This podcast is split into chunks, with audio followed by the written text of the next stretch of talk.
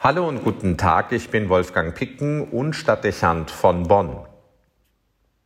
Der Florian, der Florian noch einen Schneehut tragen kann. An diese alte Bauernregel lässt sich heute Morgen denken, wenn man in Bonn aus dem Fenster sieht. Der Himmel ist verhangen, es ist kalt und nass, starker Wind weht.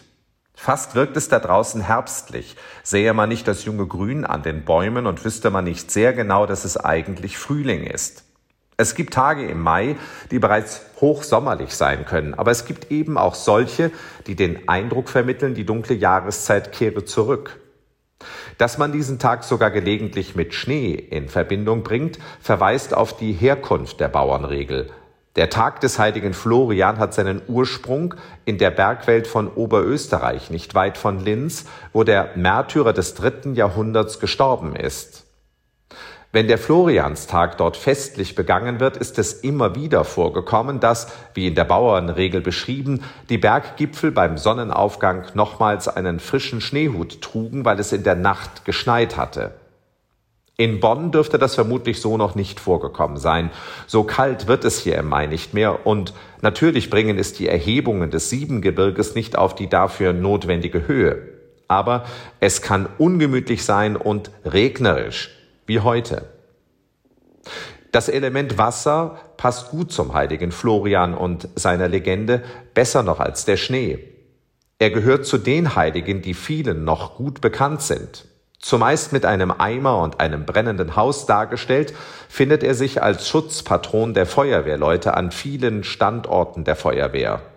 Es gibt nicht wenige Ortschaften und Städte, in denen sich ein Abbild an Wänden oder eine Skulptur des heiligen Florian auf Plätzen oder Fassaden findet, auch in Kirchen. Oft sind sie in Erinnerung an Brandkatastrophen aufgestellt, die in Ansiedlungen wüten und in Windeseile Existenzen zerstören und sogar Städte vernichten konnten. Das Feuer war als Energie- und Wärmequelle unverzichtbar, aber es konnte auch gefährlich sein und Menschenleben fordern. Entsprechend suchte man in der Fürsprache des heiligen Florian Schutz vor Brandgefahren.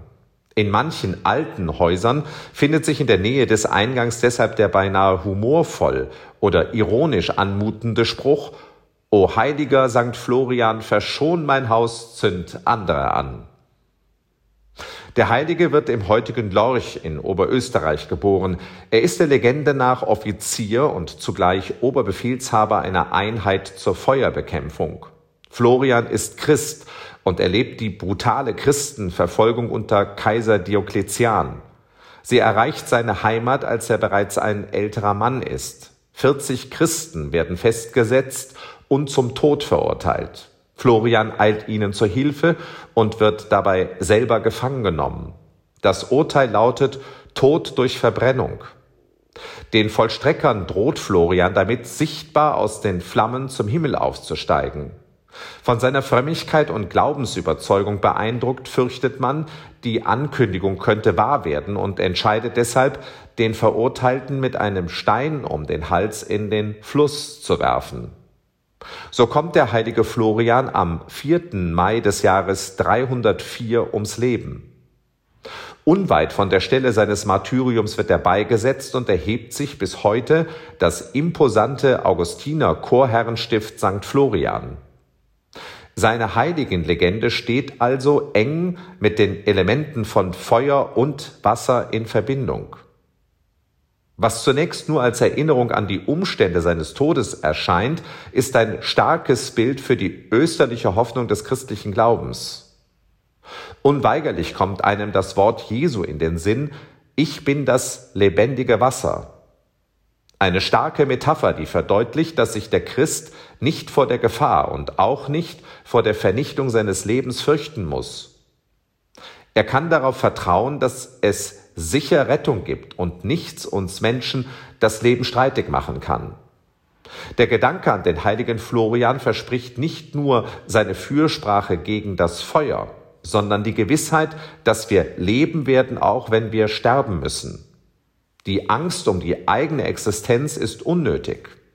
Wir sollen als Christen frei davon leben und unserem Leben einen anderen Sinn geben können, damit wir nicht dem Leben nachjagen, sondern die Freiheit besitzen, für die Liebe zu leben.